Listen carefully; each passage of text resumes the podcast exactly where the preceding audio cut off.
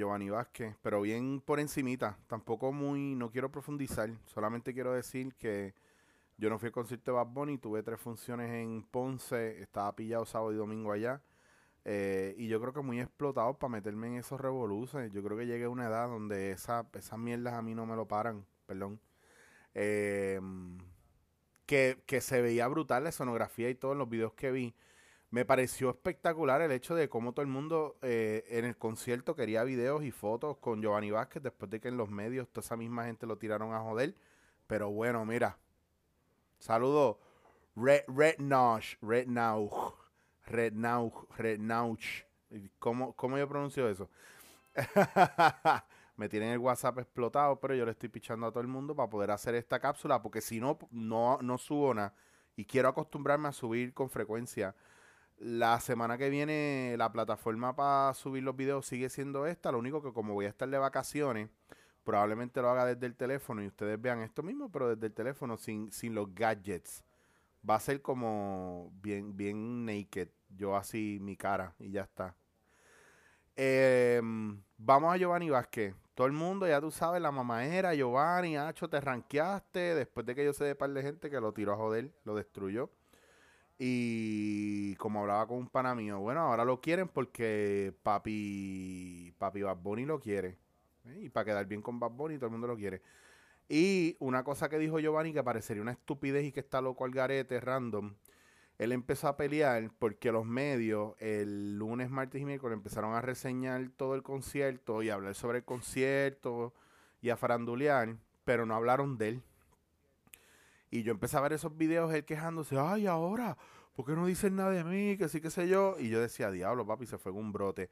Pero en uno de los videos, él puso, en uno de sus stories, él puso, ah, cuando yo la, cuando yo lo meto la pata, la cago, algo, algo malo, todo el mundo se jalta de eso y hacen rating con eso. Pero ahora que la monté ahí, eh, nadie me cubre.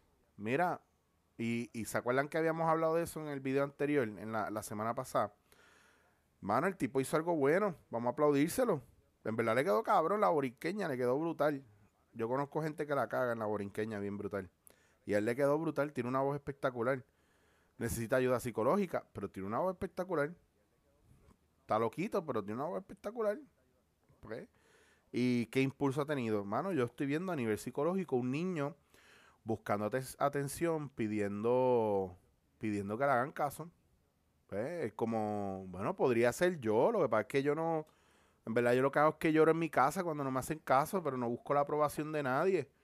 Este, es bonito cuando te aprueban o te validan, pero puede volverse también un, un, un momento de, pues, de soledad y de, y de menosprecio. No sé, a lo mejor Giovanni Vázquez realmente tiene tiene esta situación donde él siente que no le hacen caso, que no está logrando lo que él quiere, siente vacíos adentro que nadie puede llenar. Eh, y eso es algo que yo creo que muchos de nosotros pasamos de alguna manera, pero como él es figura pública, pues tú lo ves. Eh, le pasó a Robin Williams en algún momento que se suicidó por, por muchos vacíos y muchos demonios que, con los que no pudo bregar. Y así un sinnúmero de artistas. Entonces, eh, veo mucha gente que se burla de él y me da mucha pena porque yo podría montar parodias y chistes de él, pero es que después tú dices, diablo, mano, de verdad, Puerto Rico está, está ready para uno joder así hardcore o realmente uno quiere proyectar eso. Yo me cuestiono muchas de estas cosas eh, porque mm, usted está hoy aquí y mañana no sabe dónde va a estar. A lo mejor usted es el próximo Giovanni Vázquez de la vida y recuerden que Giovanni Vázquez también es producto de lo que ustedes le hicieron caso.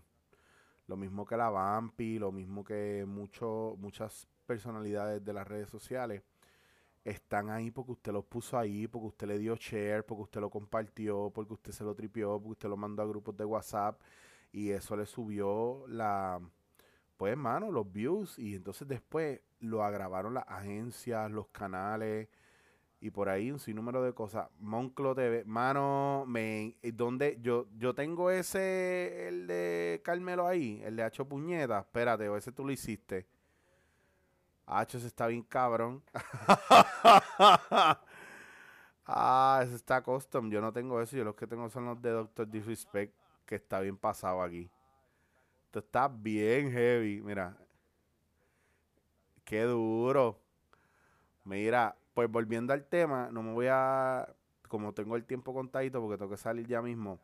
Les quería decir también, otra de las cosas que yo he estado viendo, vi lo de la, la abuela y la carta eh, que, les, que escribió después de reseñar. Ella vio el concierto de Bad Bunny, reseñó el concierto de Bad Bunny en una carta que escribió en las redes y la publicó y se fue viral, eh, diciéndole a todo el mundo, diciéndole a todo el mundo que, pues, que qué pena que, que, pues, que, que la, el problema de los jóvenes, el vacío que tienen los jóvenes, es que no les hacemos caso, el gobierno no les ofrece mejores oportunidades, eh, y Bad le ha abierto los brazos a la juventud de hoy a decirle yo te escucho, yo te abrazo, yo te amo, sé tú, eh, no queremos reglas, etcétera, etcétera.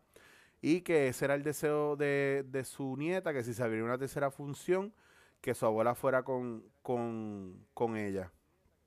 Y pues resulta que la, al final de la carta, bien emotiva, la abuela dice, nada, que ella fue al concierto de Bad Bunny con su esposo, eh, porque lamentablemente eh, la nena no pudo llegar porque la nena murió en un accidente. Wow, entonces tú ya tú sabes, te vuelves loco y te vas tripea. Eso es algo que deben chequear porque es una carta que tiene un material bien, bien contundente hacia dónde estamos mirando, dónde estamos parados, que es la que hay, Corillo. Este, es una bofeta bien chévere eh, para nosotros reflexionar con dónde están nuestras prioridades y hacia qué o quién está pasando la responsabilidad de criar y desarrollar a nuestros niños, jóvenes, adultos, etcétera.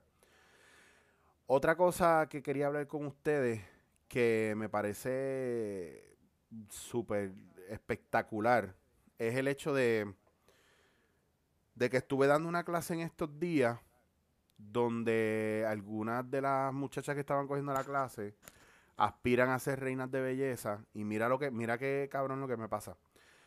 Una de ellas me dice, "Ay, porque es que yo quiero hacer esto y yo quiero hacer lo otro. Uy, pero no quiero ser como fulana. Uy, no, como ella no. Yo no quiero ser así de como ella, que de seguro ha llegado donde ha llegado porque se ha acostado con medio mundo." Y yo le digo, "Espera, pa pa pa páramelo ahí, páramelo ahí." ¿Por qué tú dices eso de fulana? ¿Qué tú sabes de ella? ¿Tú la conoces de fondo o que cuál es el viaje? No, no, bueno, pero, pero eso es lo que dicen. Y yo le digo, amiga, es que el día que tú entres a los medios, como tú estás hablando de ella, así es que van a hablar de ti. Porque eres mujer, porque tienes teta, porque tienes nalga y porque tienes una voz finita, chillona como ella. Eso todo el mundo va, a creer que tú eres igual de putona. Igual, cuando digo igual de putona, como tú la proyectas, porque a lo mejor esa chamaca no es así. ¿Por qué estamos haciendo esas cosas? ¿Por qué pensamos, idealizamos a la gente de esa manera?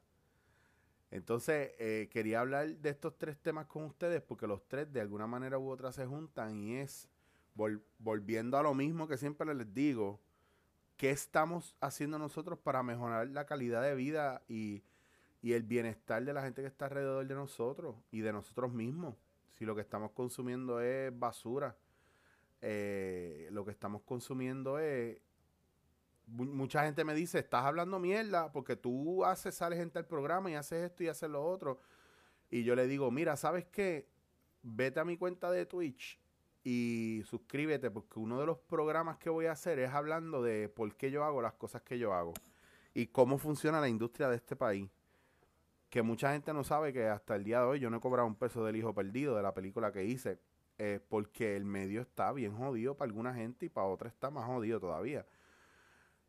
Eh, y muchas veces la gente tiene una percepción bien rara o bien al garete de, de, lo que es la realidad del medio. Y por ejemplo, yo dando esta clase me di cuenta que alguna vez las muchachas y los muchachos querían ser actores y actrices. Y llegó una época donde ellos querían ser eh, actores o actrices de novela de Televisa que para un actor de teatro eso es como que, wow, qué asco.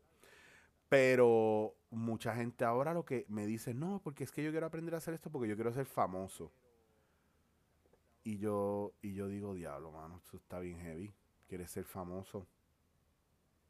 ¿Qué provecho tú le sacas a la fama? y a mí me gustaría que aprovecharan la oportunidad de si están viendo esto ahora en vivo, si lo vieron por cualquiera de las plataformas que yo lo suba. Yo quiero que me escriban qué provecho ustedes creen que se les saca la fama. ¿Realmente ustedes piensan que eso es cool, es nítido? Eh, me gustaría hacer, mira, vamos a ese debate. ¿La fama es buena o es mala? ¿Por qué? ¿Qué provecho se le saca? Háganme una tesis. Y abajo en los comentarios, eh, déjenme saber qué ustedes piensan con relación a eso. Eh, incluso menciónenme un artista que ustedes no conozcan y que ustedes piensan de ellos, de aquí de la industria local. A lo mejor yo lo conozco y lo choteo y les digo, mira, es verdad, fulano es así. Este, vamos a trabajar lo de las percepciones o de la idealización de la gente, como nosotros los vemos, si se proyectan como realmente son, si es un espejismo, si es obra y gracia del Espíritu Santo. Este, pero me interesa, me interesa saber su opinión. La semana que viene estoy por el área oeste. Eh, voy a tratar de hacer algún live desde allá. Si no, pues les debo dos para la semana de arriba esa. Que es el Coffee Expo eh, a finales de mes y yo voy a estar por allá. Ya lo está la gente jodiendo por mi WhatsApp. Me voy porque voy por una reunión ahora toqué los temas por encima. Si tienen algún tema que quieren que hable en confianza, los dándote en la cara, los voy a seguir desarrollando y no se preocupen que cada vez más voy a mejorar mi capacidad de anunciarles cuando voy a estar en vivo, pero sobre todo de no hacerlos esperar mucho. Quiero que sepan que esta comunidad va creciendo chévere porque a veces tengo cero views o un views aquí en Twitch en vivo al momento y de repente hoy tuve cinco y ahora tengo tres. Está genial. Ah, y ya tengo dos personas que me escribieron en el chat, so la comunidad va creciendo. Oye, eh, hice lives aquí probando que no entraba ni un alma. Así que estamos en victoria, señores y señores. Los quiero mucho. Gracias un millón. Y, mano, no se quiten. No se quiten. No importa lo que estén pasando, no importa lo que estén viviendo. Eh, en esta semana sentí el rechazo de parte de compañeros, colegas, lo sentí bien fuerte y me dolió, o bueno, le dolió al niño interior mío. Eh, y sentí el rechazo porque para una cosa que celebraron y que hicieron y que disfrutaron y todo el mundo se lo vivió y la pasó cabrón, no me invitaron, pero hoy me empezaron a llamar para trabajar de nuevo. So, la pregunta que les voy a hacer para el próximo capítulo, que creo que es más, lo voy a apuntar aquí porque quiero hablar de eso. Eh, ¿Quién es tú y yo somos panas en las malas, pero en las buenas también somos panas. Ese va a ser el tema de la semana que, viene o del próximo capítulo. Déjame apuntar. En las buenas también somos panas.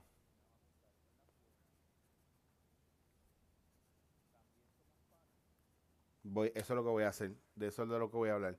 En las buenas también somos panas. Espérate. Manson, esos son unos mamabichos, sorry. Sí, son unos mamabichos. Quiero que sepa, Manson, que esa es la industria aquí en Puerto Rico. Yo te necesito, por favor, mano, brega, dame este precio, hazte esta, esta, este proyecto conmigo, no me cobres, cóbrame lo menos posible. Tú bregas, pasa el tiempo, se hace un palo, se hace un éxito y no comparten el éxito contigo. Pero entonces cuando vuelve otra vez otro, otro peo, otro proyecto, mira, mano, brega, yo les puedo contar de una película que a mí me ofrecieron eh, una cantidad bien mierda por trabajar en esa película al día. Y el, el, que estaba haciendo el casting me dice, ah, mano, pero ¿por qué no la puedes hacer por ese precio? Y yo, pues, ¿por qué no, cabrón? Porque yo te estoy, es casi como si yo te pagara a ti para trabajar contigo. Y él me dice, ah, es que a mí me dijo fulano que tú bregabas. Bueno, me voy porque me van a insistir, me van a seguir insistiendo en el teléfono porque tengo una reunión y estoy pillado. Y los quiero mucho y hablamos de eso después. Les cuento, después les cuento más chismes para que se enteren de lo puerca que es esta industria a veces. Dándote en la cara.